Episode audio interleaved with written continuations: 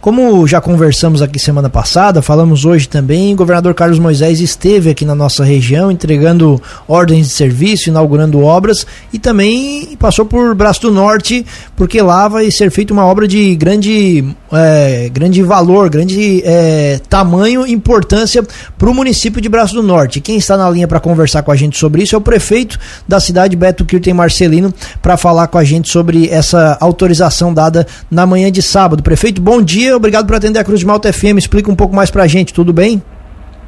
Bom dia, bom dia, tudo bem, Juliano? Bom dia a toda a equipe da Cruz de Malta, bom dia especialmente a todos os ouvintes, todas as pessoas que nos acompanham também pela tecnologia das redes sociais.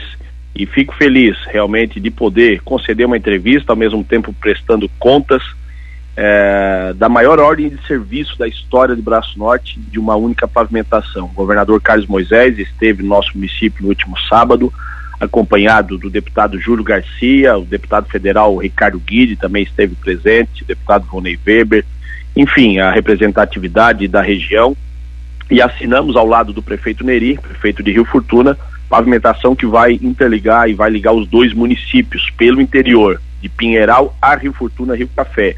Uma região que é conhecida é, pela sua força econômica da agroindústria, do agronegócio, que o homem do campo e o empreendedor é, rural, eu posso dizer assim, ele o que ele mais solicita aos, à gestão pública é o acesso, pavimentado, o acesso para dar mais agilidade na chegada da matéria-prima, saída do produto acabado, além da valorização dos imóveis, a condição de crescimento futura e assim sucessivamente. Um pleito que fizemos na minha primeira audiência como prefeito reeleito, lá em janeiro de 2021, tivemos a, a prévia autorização para a confecção do projeto, foi isso que fizemos, e de lá para cá né, lutando, justificando, é, é, estando presente e argumentando frequentemente da importância desse investimento. Eu quero deixar aqui registrado a gratidão ao deputado Júlio Garcia, ao deputado Ricardo Guide e ao governador Moisés, que estiveram junto conosco acreditando nesse sonho. A comunidade lotou o Centro Comunitário São Francisco Xavier no último sábado, ofereceram um delicioso almoço, público presente,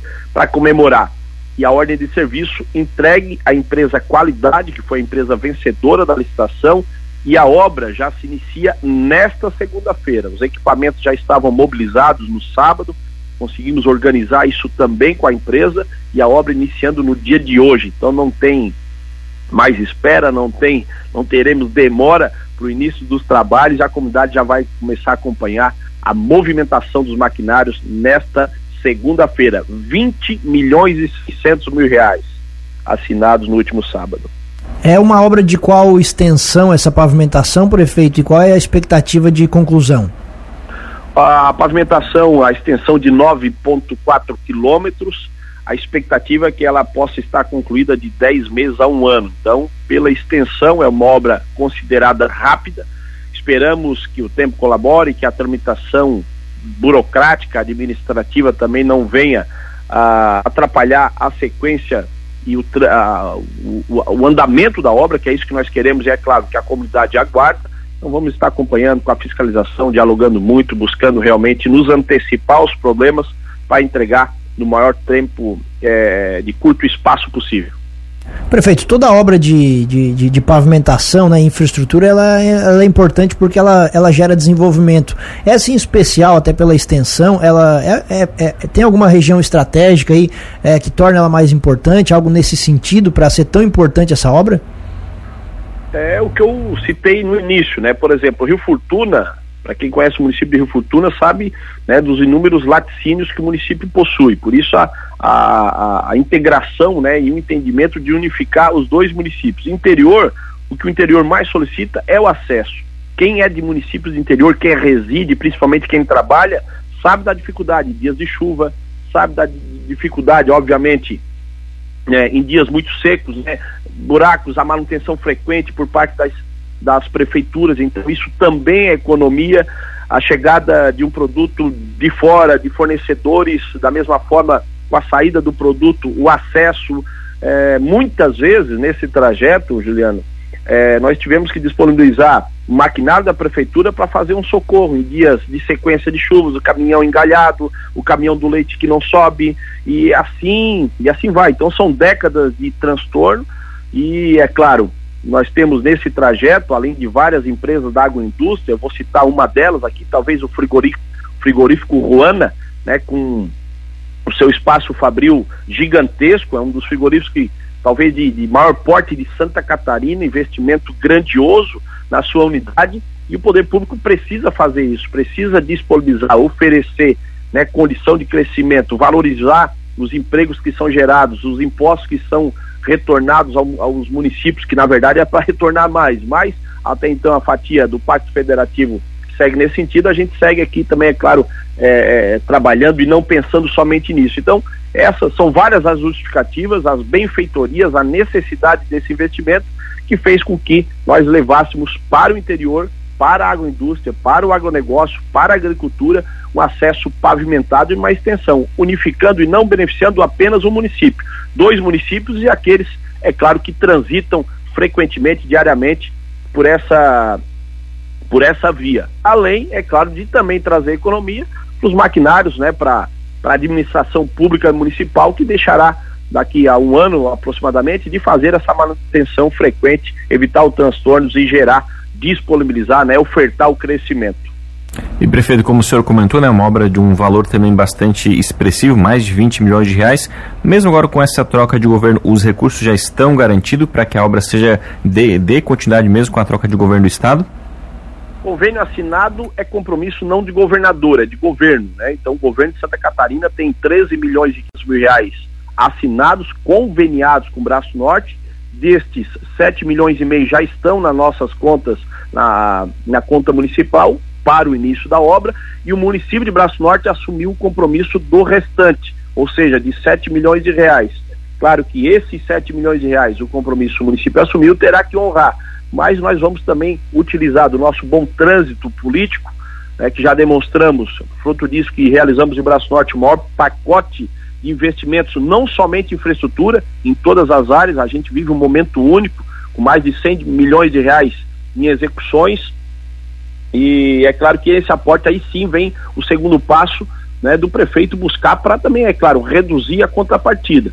Os 13 milhões e meio conveniados com o governo, talvez com certeza essa é o motivo da sua pergunta, e pro ouvinte da Rádio Cruz de Malta poder nos entender, não é compromisso do governador, é compromisso do Estado, é compromisso do governo de Santa Catarina, que obviamente o governador é, eleito, Jorginho Melo, deverá estar conosco para a inauguração no ano que vem, como também o, o, o, governador Carlos Moisés, vamos convidar quem lembrou e quem realmente autorizou para fazer a questão justa de todo o procedimento, que é dessa forma que nós trabalhamos em Braço do Norte.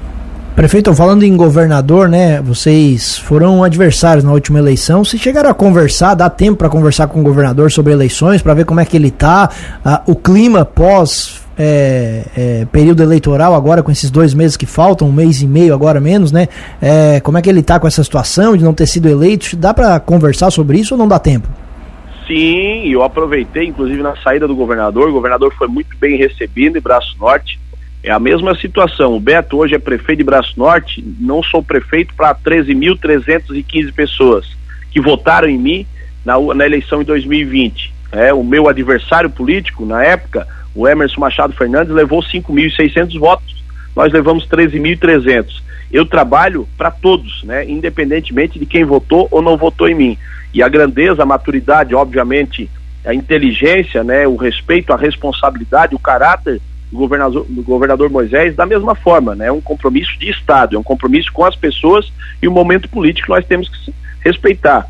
Todos sabem que a minha movimentação foi para o candidato Jean Loureiro no primeiro turno e no segundo turno para o Jorginho Melo. Essa é a democracia na qual eu, como eleito, né, exerço e respeito quem também não votou no Beto. Mas o porquê que o Beto não votou no Moisés? Eu, há 20 anos, isso não é dúvida para ninguém, né? Sempre eu não, eu não esqueço o meu passado, né? Olhando somente para o presente, eu, eu relembro do passado e não posso deixar que isso né, é, modifique a minha conduta e nunca vai modificar. O deputado Júlio Garcia, o deputado Ricardo Guide, o partido que eu pertenço também, da mesma forma, o PSD, apoiou o Jean Loureiro, indicou o vice. Eu acho que a gente tem que ter apenas uma conduta e não aquela que somente possa te interessar. Né? E foi essa conduta, sempre com muito respeito. O governador Moisés foi aplaudido de pé a meu pedido, a comunidade educada, respeitosa, o Pinheiral, que preparou um delicioso almoço, que lotou mais de duas mil pessoas presentes no Centro Comunitário São Francisco Xavier.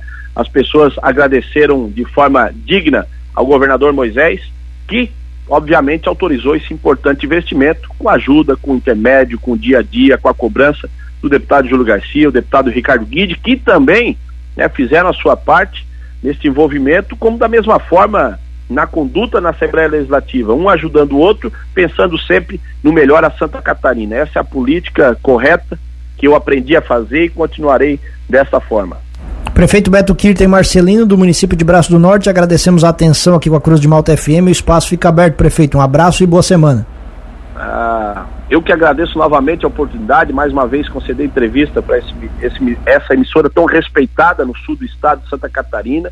É uma honra estar aqui prestando contas, até porque é a minha obrigação, né, como prefeito, e tenho um, um grande carinho aí pela Rádio Cruz de, Malta, Cruz de Malta. Sempre estarei aqui à disposição e que Deus nos abençoe, tenhamos uma abençoada, iluminada semana.